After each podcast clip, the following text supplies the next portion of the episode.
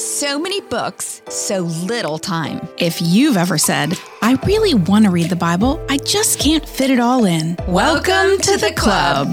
This is the Bible Book Club. We'll read it to you and help you make sense of the most important book you'll ever read. Well, we are right in the middle of what is possibly one of our favorite stories, Joseph. Not possibly, definitely. Definitely Susan's and possibly mine because I really love so many of these stories, but King David is one of my personal favorites. Oh, so I, I didn't know that. Did I know that? Probably. Because, jo- well, I'm going to talk about it. Joseph, Joseph, Nehemiah, and Esther are mine. Oh, Nehemiah is one of my favorite books about leadership in the oh, Bible. Oh, yes. Without a doubt. But Yes. King David, it's just such a special story, in my opinion. So, anyway, back to Joseph because he really is a special man. And this episode is called Prison A Path to the Palace. And you're going to find out why. But let me catch you up really quickly because we have a lot going on. So last week was the story of Judah and Tamar, the story of Joseph and Potiphar's wife. Both men have a massive mission in the Bible, and Joseph is chosen by God. He's going to save his people, save the Israelites. Judah's chosen by God, though, to produce the Savior of the world, two lineages, and they're t- both very important to this overall story. Both women are wily. They want the same thing sex. So we're talking about Potiphar's wife and Tamar. One is for pleasure, though, and one is for, for procreation. In the story of Judah and Tamar, Tamar finds favor, wanting God's promises more than Judah, and Judah admits it, declaring her righteousness. In the story of Joseph and Potiphar's wife, Joseph finds favor by risking his life to avoid the temptation of Potiphar's wife. And God uses this to strangely and strategically place Joseph where he wants him so that he can set him up for some future greatness. Exactly. So here's the setup for chapter 40 and 41. Bible Book Club is just that a book club. And so we read. But if I could choose a form of media to visualize the disparate life of Joseph, I would choose a documentary. Now, perhaps, you know, to you that may sound boring, but with all the Netflix documentaries out there, open your eyes. There's some really cool stuff. Perhaps that sounds kind of boring to you, but really, how can we imagine in our heads these stark contrasts of Joseph's journey um, as it bounces back and forth between cherished and chained poverty and power? What would it feel like if we could really walk the streets with Joseph from seeing the warmth of his cherished childhood compared to the cold loneliness of his slavery and then the dirty, dark despondency of his imprisonments to je- then just jump to this brilliant, rich, powerful life in the palace. I don't think any other form of media would get the like earthy grubbiness and glorious beauty of how he's really being tossed about. Have you be- ever been to Israel? I have not, and I really want to go. Me too. I wonder if we could go and see some of these places where he was. Well, Well- Can we go see that prison? Is it even still there? And rem- probably not, but remember also to me, I was trying to visualize, you know, these are, this is thousands of year to, years ago. This wasn't prison like we have prison. This was like they throw you in a hole yeah, and and chain you and yeah, or you sleep on there. hay. And, you know, he, he had come from this cherished position and then he ends up in this beautiful palace with servants, second in command in the country. So he went Oh, gosh, from rags to riches. I know I'm getting ahead. So before we get to the palace, we must consider that Joseph's life has been this rapid progression of injustices up until this point. He was unjustly hated by his brothers, unjustly sold into slavery, unjustly accused of rape, unjustly put in prison, and unjustly he's going to lose over a decade of his life to suffering. That is a lot for a young man to handle. But I think there's this really important thing, and this is a theme in the Bible. You'll find as we continue to read a lot of different stories, there's something that God can do with mm. your strife, something that God can do when you go through a difficult season. It makes you better and it prepares you for the plan and the purpose that He has for your life. And this is what you're going to see played out right here in this Well, story of no pain, no gain. And the pain is great for this poor kid. Each new event had to have just tortured his soul because it, it, it was unjust. That just makes it that that much worse. When he must have been thinking, would it end? Like, how could it every every point he thought it, it was as bad as it could be, he must be thinking, can it get any worse? Okay, but here's what I want every listener right now to do. If you are in a season like this, I want you to pay attention to that. If you are in a season where you're thinking, when is this going to end? Just know that on the other side of that, God has something really great for you. And watch how this plays out in the life of Joseph suffer well. The other thing I, ha- I was thinking he must be thinking is where was his father and why hadn't he come for him? And how I would have thought over and over again, could my brothers have done this to me? I would never do this to a brother. How could they have done this to him? It had to have tortured him. Joseph's situation was ripe for growing hatred, bitterness, and revenge. And yet, with each new injustice, there is no record of bitterness at all. Joseph simply, obediently moves forward, growing in wisdom, stature, and favor with God and man. Hello, just like Jesus. Luke 2:52 says, "And Jesus grew in wisdom and in stature and in favor with God and man." And that's why Joseph, heads up coming at the end of this episode, is a foreshadowing of Christ. So, don't we all wish we could grow like that? And perhaps that is the whole purpose of this unjust decade in training wisdom and leadership. That's why Joseph was going through what he was going through no pain, no gain. He was growing. After 10 years, Joseph will have perfected two gifts one simple, interpreting dreams, and one huge one, leadership. And I want to point out that I said perfected two gifts because I think he had them all along. So this is for the moms out there. But, or the perfects like me, the Enneagram one. Yeah. A gift before it's matured can be problematic in a child. When Joseph saw dreams as a boy and maybe bossily or boldly told them to his yes, brothers, he they just were didn't, annoyed with they were him annoyed. for it. He just didn't have the wisdom for how to use this information.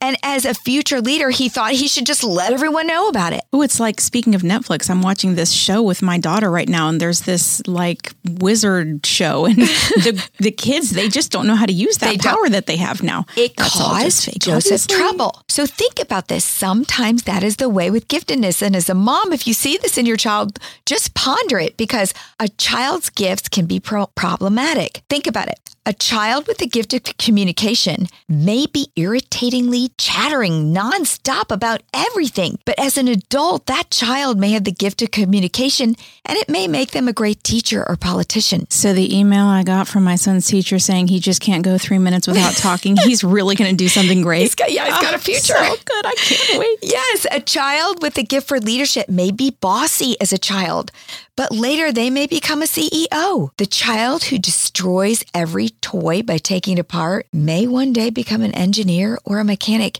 You just don't know what as a child that's a problem may become their greatest gift in the future. So ponder that, moms. Think about it if you're not a mom, eh, about your past. What were you like annoying about? And today, is it not a gift that you've developed? Well, I love this because you've been there and you've walked through this with five kids. Yeah, five and here. I am in the middle of this with just my little old two.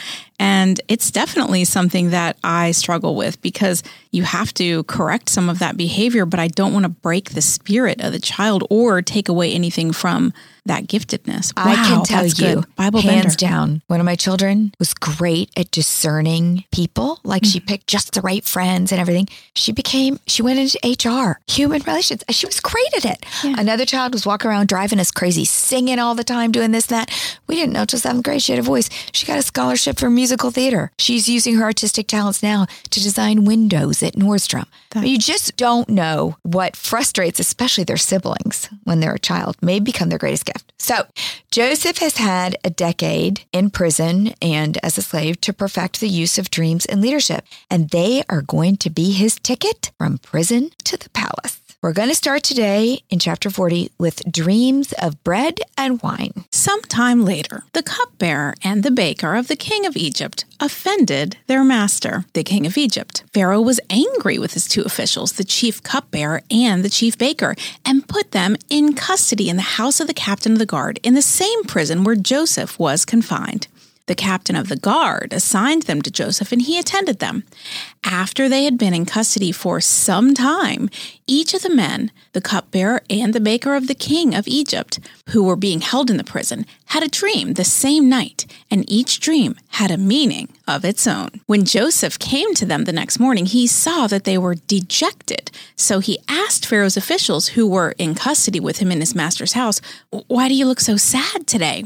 We both had dreams, they answered, but there is no one to interpret them. Then Joseph said to them, Do not interpretations belong to God? Tell me your dreams. All right. Years are passing by Joseph. In fact, there are 11 years spent between Potiphar's house and prison. Most, it seems, in prison, as it was, quote unquote, some time before the cupbearer and baker showed up, and then again, quote unquote, some time before they dreamed. But Joseph is not discouraged. We can tell this because he attends his duties with detail, and currently, caring for the cupbearer and baker are part of his job. Also, God is growing Joseph's leadership skills. We know this because Joseph saw the cupbearer and baker's dejection and Joseph cared. That is the sign of a good leader. They see things and they care. They want them to get better. So Joseph serves responsibly in prison and finds favor with those over him. The warden placed him in charge of important people. The cupbearer is traditionally a very high position in the king's court. Don't they make sure that the king doesn't get poisoned, right? Exactly. And the baker similarly, but the cupbearer especially is very important and often very close with the king or the pharaoh and considered somebody that he consults with. Hmm. So Joseph serves responsibly in prison for those and finds favor with those over him, but also Joseph serves compassionately in prison and finds favor with those under him. And that is a gift in and of itself. Exactly. A leadership gift. He gives the same consideration for those above him that he does for under the, him. Joseph is prospering even in prison, this dark, terrible place. Joseph then attributes the credit to God. So he's still remaining faithful. Even though he has sunken to the very bottom of life, prison, he is still giving God the credit for whatever success he has. Joseph made it clear that the credit for any interpretation he gave was God's. I love that because in a past episode, we talked about giving glory to God mm-hmm. for whatever is going on. And he just does that from the very beginning. He is so humble. The man has got it going on point here I want to make is your opportunities to do something for God can happen anywhere, even in prison. They can happen on the floor of your playroom with your children. They can happen in the boardroom of a Fortune 500 company. Your opportunity to do something for God is an opportunity that is always in front of you, no matter where you are. Okay, keep going. Verse 9.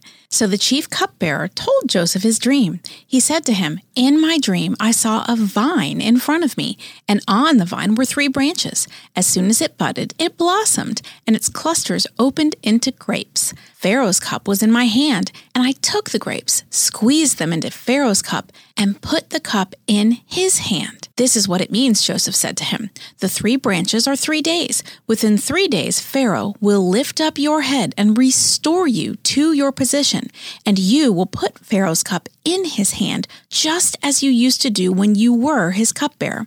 But when all goes well with you, remember me and show me kindness. Mention me to Pharaoh and get me out of this prison. I was forcibly carried off from the land of the Hebrews, and even here I have done nothing to deserve being put in a dungeon. So poor Joseph, one has to wonder if he knew that dreams are his only way out because he's really like just begging, get me out of here. Just remember me. Any important person he meets, he's probably going to remember me, get me out of here because he's his time is slipping away. His life is slipping away. And he knows that the cupbearer is a high position. So he kind of begs to be remembered. Dreams, I just want to mention this little thread, are all throughout the Bible. And we've already covered Abimelech had dreams. Um, it, Jacob's had dreams. It, they're going to continue throughout the Bible, and they were a, a way of God communicating. Even another Joseph, far in the future in the New Testament, Mary's husband, is going to have a dream that he is to, to remove them to Egypt for safety. And so God used dreams. I read a lot about them, what, the, you know, how to interpret them, whatever. There's not a lot of mystery here. It, it, it was a gift that Joseph had, and he interpreted them. And it happens often in the Bible. Continuing on, verse 16. When the chief baker saw that Joseph had given a favorable interpretation, he said to Joseph, Well, I too had a dream. On my head there were three baskets of bread. On the top basket were all kinds of baked goods for Pharaoh, but the birds were eating them out of the basket on my head. This is what it means, Joseph said. The three baskets are three days. Within three days, Pharaoh will lift off your head and impale your body on a pole, and the birds will eat away at your flesh. Now, the third day was Pharaoh's birthday, and he gave a feast for all his officials. He lifted up the heads of the chief cupbearer and the chief baker in the presence of his officials. He restored the chief cupbearer to his position so that he once again put the cup in Pharaoh's hand. But he impaled the chief baker, just as Joseph had said to them in his interpretation. The chief cupbearer, however, did not remember Joseph. He forgot him. Okay, so just a little funny mm-hmm. thing that I did read mm-hmm. about this kind of lifting up of the head, because it's the same word in Hebrew. So in the first case, he lifts up the head of the cupbearer and he lifts up the head and takes it off yeah. of the baker.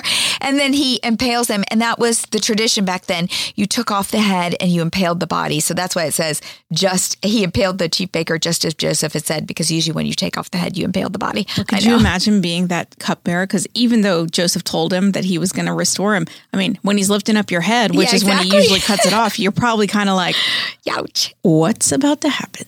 Yeah. Now, poor Joseph again, he's got two more years of waiting for his ticket out. Yet Joseph continues in those two years have an A plus attitude. And I say A plus because he had A, an absence of bitterness, A, an absolute trust in God, and A, an awareness of God's presence with him, no matter where he is. And if you can have those three A's, the absence of bitterness, no matter what God brings you, absolute trust in God that this is his plan and it's okay to embrace it for your life, even if it's awful, and an awareness of his presence with you, no matter where you are, then you are going to have an A plus attitude too. Triple A's. Triple A's. Okay, moving on to the next chapter 41 Dreams of Cows and Grain. When two full years had passed, Pharaoh had a dream. He was standing by the Nile when out of the river there came up seven cows, sleek and fat, and they grazed among the reeds. After them, seven other cows, ugly and gaunt, came up out of the Nile and stood beside those on the riverbank. And the cows that were ugly and gaunt ate up the seven sleek fat cows. Then Pharaoh woke up. He fell asleep again and had a second dream. Seven heads of grain, healthy and good, were growing on a single stalk. After them, seven other heads of grain sprouted, thin and scorched by the east wind. The thin heads of grain swallowed up the seven healthy full heads. Then Pharaoh woke up. It had been a dream. In the morning, his mind was troubled. So he sent for all the magicians and wise men from Egypt. Pharaoh told them his dreams, but no one could interpret them for him. Then the chief cupbearer said to Pharaoh, Today I am reminded of my shortcomings. Pharaoh was once angry with his servants, and he imprisoned me and the chief baker in the house of the captain of the guard. Each of us had a dream that same night, and each dream had a meaning of its own. Now, a young Hebrew was there with us, a servant of the captain of the guard. We told him our dreams, and he interpreted them for us, giving each man the interpretation of his dream. And things turned out exactly as he interpreted them to us.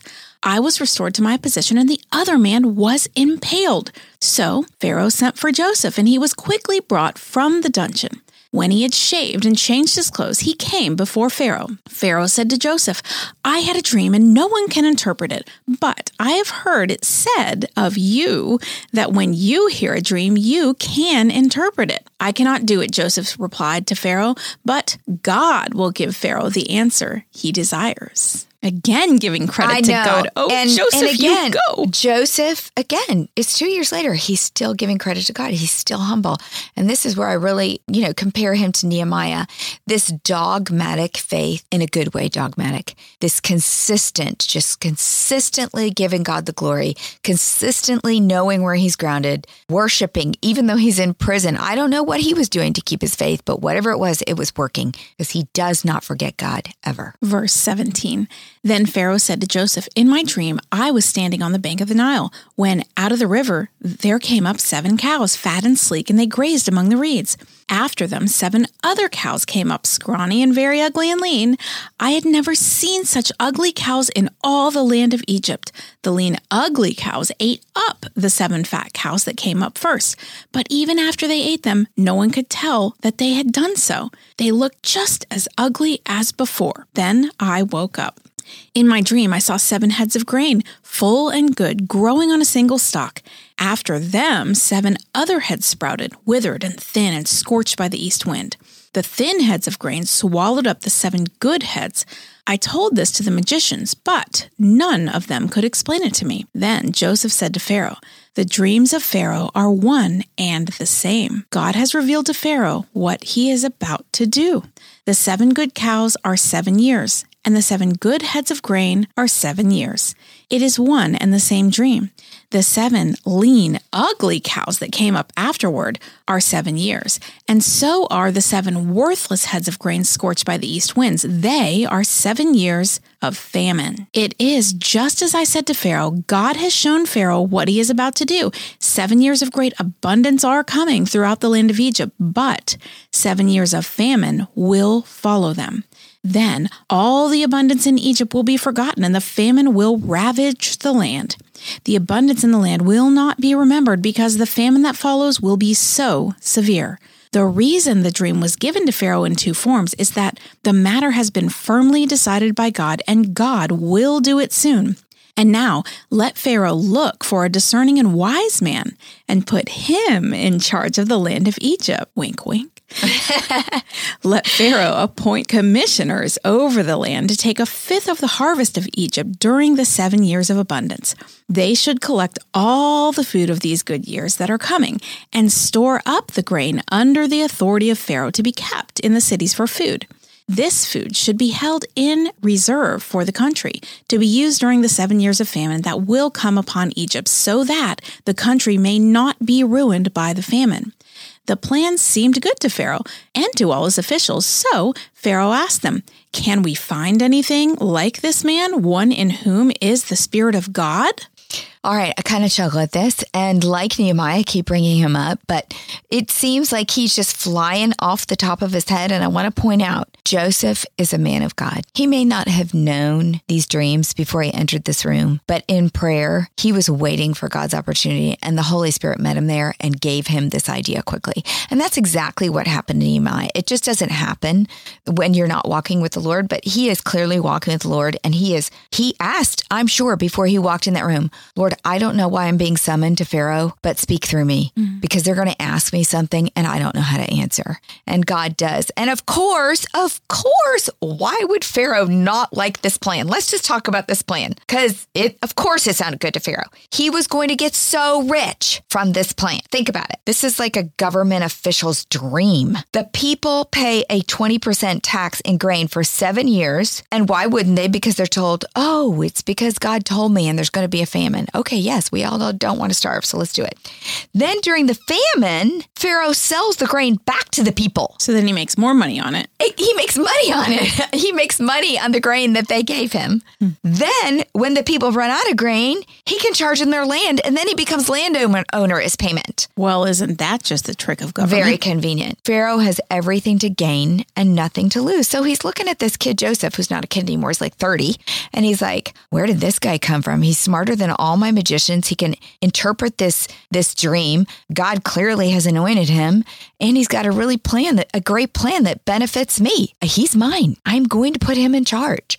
And then, of course, Joseph receives the ultimate favor, and I mean finding favor. He's found favor with God. He's systematically been faithful to God, not been bitter about his circumstances, given God the glory, and now he's going to find favor with man. And that's how it goes in that verse. You find favor with God first, then you find favor with man. And and Pharaoh's the man he's going to find favor with. He's going to ultimately Pharaoh's going to see the wisdom of God in him and give him the job. It's just that simple for it's this simple, man. But it's, but it's also hard. if you are in that season, like where you're said, in prison, if you're literally you in prison. are in one of those seasons, right? And you're literally in prison or even figuratively in prison in a place where you feel like God has forgotten you. He is not. He's preparing you. And right now, your marriage can feel like prison. Your house can feel like prison. Your job can feel like prison. Your finances, your kids, your Can all feel like prison. Yes, but God's going to get you through it. Just give him the glory like Joseph did. and find favor with God. If you just please God, you may not please your spouse, you may not please your boss, you may not please your kids, but if you please God, He's going to direct your path. So here comes the prison to palace promotion. Verse 39. Then Pharaoh said to Joseph, Since God has made all this known to you, there is no one so discerning and wise as you. You shall be in charge of my palace, and all my people are to submit to your orders. Only with respect to the throne will I be greater than you. So Pharaoh said to Joseph, I thereby put you in charge of the whole land of Egypt. Then Pharaoh took his signet ring from his finger and put it on Joseph's finger. He dressed him in robes of fine linen and put a gold chain around his neck. He had him ride on a chariot as his second in command. And the people shouted before him, Make way! Thus he put him in charge of the whole land of Egypt. Then Pharaoh said to Joseph, I am Pharaoh, but without your word, no one will lift a hand or foot in all Egypt. Pharaoh gave Joseph the name Zaphenath Paneah and gave him Asenath, daughter of Potiphera, priest of On, to be his wife. And Joseph went throughout the land of Egypt. Okay, so he has the job. Let's talk about the perks because, again, this is if we were watching this documentary style, this is a radical change. We would see actual footage of what a big deal this was. In ancient Egypt, the second in command was the grand vizier. As such, and this is who Joseph would have been, Joseph gets the ring of authority to do whatever he needs. The crown jewels. Yeah, he get, he has the signet ring that kind of shows that he it, it was kind of a seal, used it as a seal, and he could do whatever he wanted. He was in charge, second in command. He got robes again, another robe. Only this one is even better than yeah, the to replace the coat that was ripped off to him by his brothers. It's better, finer than any coat his father could afford, elevating his status. So again, all those dreams he had as a child are coming true. His status is elevated. He gets a chariot. Now I want you to think of a large black limousine. Um, of that, this would have been the large black limousine of the day with tinted windows to protect you from the Egyptian sun. It would have been had everything in it. And then he gets men going before him, clearing the way. Imagine Ray Ban, Secret Service, and a caravan of black Suburbans. That's how he would look today. It would have been a really big deal. So he got the perks. He gets the title.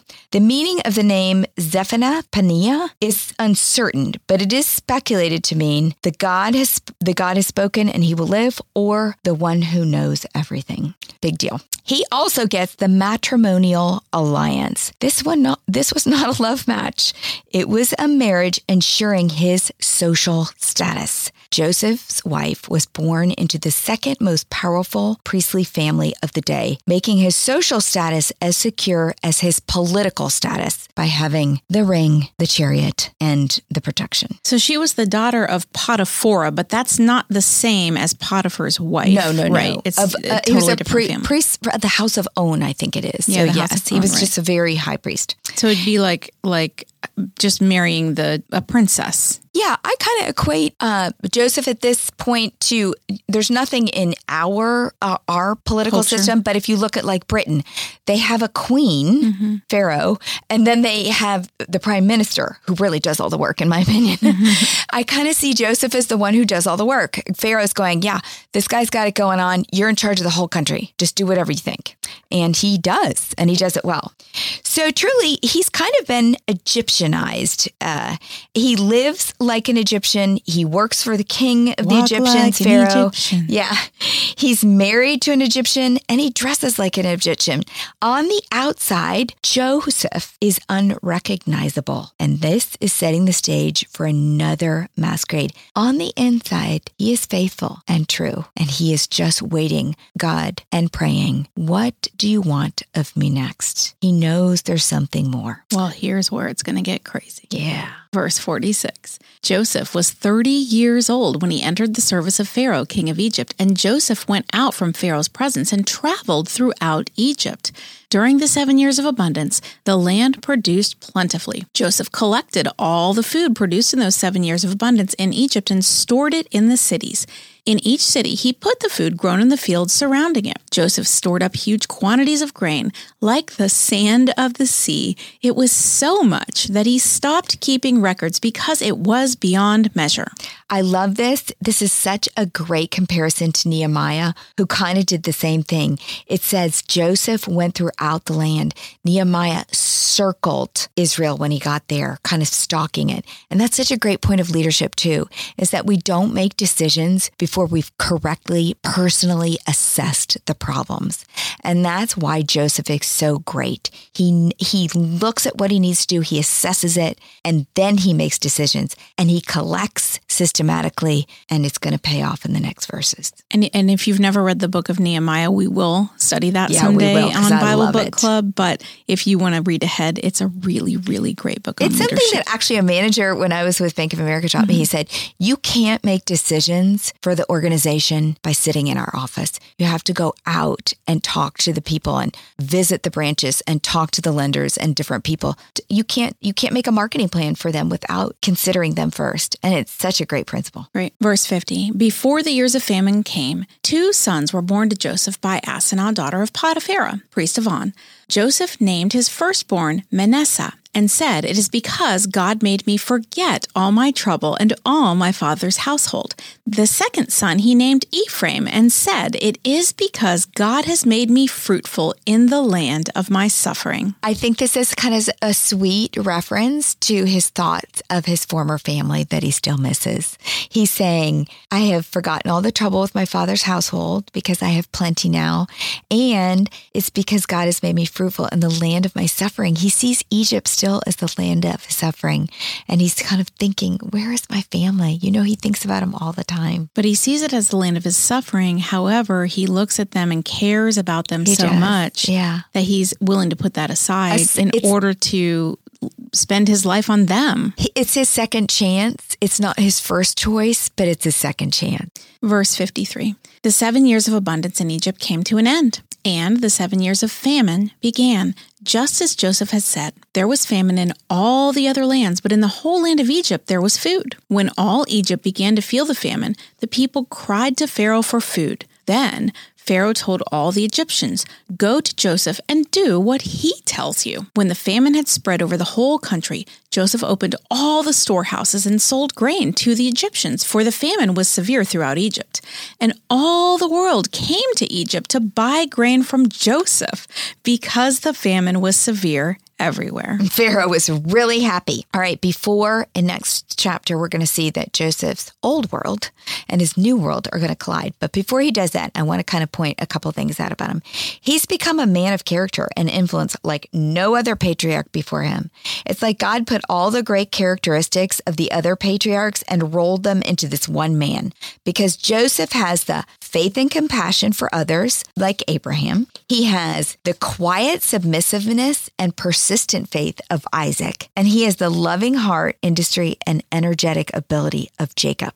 He is, without a doubt, one of my top three characters I want to be like. Like I said, Esther and Nehemiah are the other two because all three of these were people who saw God's purpose for their life and they fulfilled it with faith and determination. No matter where it landed them or how much danger they were in, they did not waver. They were consistent in their faith and they went with it. I crave that kind of confident determination. And there's one more thing about this. You just brought up his three ancestors. It is really important the influence that you have on later generations. So don't take that lightly. You really have an opportunity to form the next generation and the one after that and the one after that.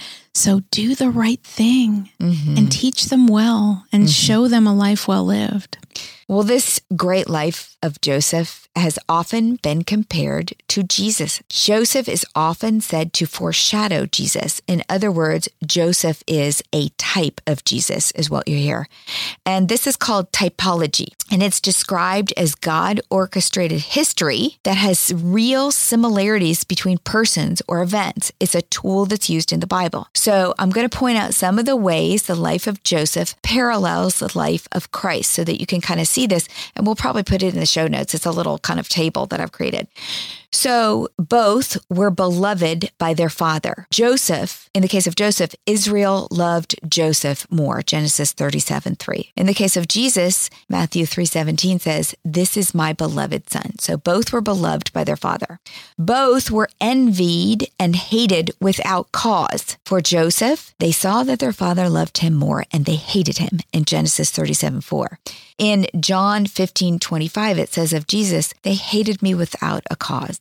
Both of them foretold that they would rule. For Joseph, it was Genesis 37 7 when he told his brothers that the sheaves would bow down to, to mine. Their sheaves would bow down to his. That dream that started yeah, that dream that started thing. the whole thing. For Jesus, it was Matthew 26 64. They, he saw him sitting at the, the Son of Man sitting at the right hand of God. Both were accused of being like crazy dreamers.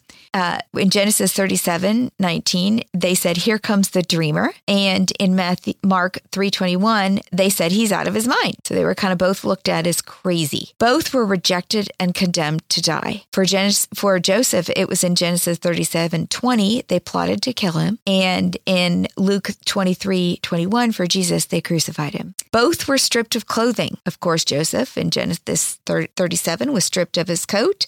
And in Matthew 27, Jesus was stripped totally for the crucifixion. Both were thrown into a pit alone, forsaken. Joseph was thrown into the cistern, and Jesus spent three days and nights in hell or earth, as they say in Matthew 12. Both were sold for silver. 20 pieces for Joseph, sold to the Ishmaelites, and 30 pieces for Jesus, sold to the leaders, the, the Jewish leaders. Both became a servant, Joseph to Potiphar, and Jesus took the form of a servant for us. Both resisted temptation. Joseph, Potiphar's wife, in Genesis 39. Jesus was tempted in the wilderness in Matthew 4. Both were falsely accused. Joseph by Potiphar's wife, and Jesus, many testified falsely in Mark 14. Both amazed others with their wisdom. In Genesis 41 today, we read, None is so wise as you, was what Pharaoh said. And in for Jesus in Matthew, they were amazed at his wisdom. Both were promoted to honor. We read that today in Genesis 41 for Joseph and God has exalted him in Philippians 2 9 for Jesus. Both people, all will bow down to them. Genesis 41 to 43, we're going to see they're going to bow down to Joseph. And then every knee should bow in Philippians 2 10 refers to Jesus. Both provided bread. I love this. In Genesis 41 40, 57, all came to buy grain from Joseph. And then in John for Jesus, I am the bread of life. Both were not recognized by their people. In Genesis Genesis 42, we're going to read the brothers are not going to recognize Joseph. And then the Jews did not recognize Jesus as the Savior. Both have revelation and reconciliation. In Genesis 45, we're going to read, I am Joseph, who you sold. He's going to reveal who he is and reconcile with his brothers. And in Romans 11 26, all Israel will be saved as it is written. He's going to provide the revelation about Jesus and reconcile them to Christ. Well, Susan just gave a little spoiler alert That's there in lot. that last one, but hopefully you can see that comparison there and that foreshadowing of Joseph to Jesus that the whole reason that we're studying the Old Testament because the Old Testament just points to the New Testament the reason that we needed a savior in the first place And, your favorite Jesus. David is another one who's a foreshadow Christ. well I can't wait for you to compare and contrast that one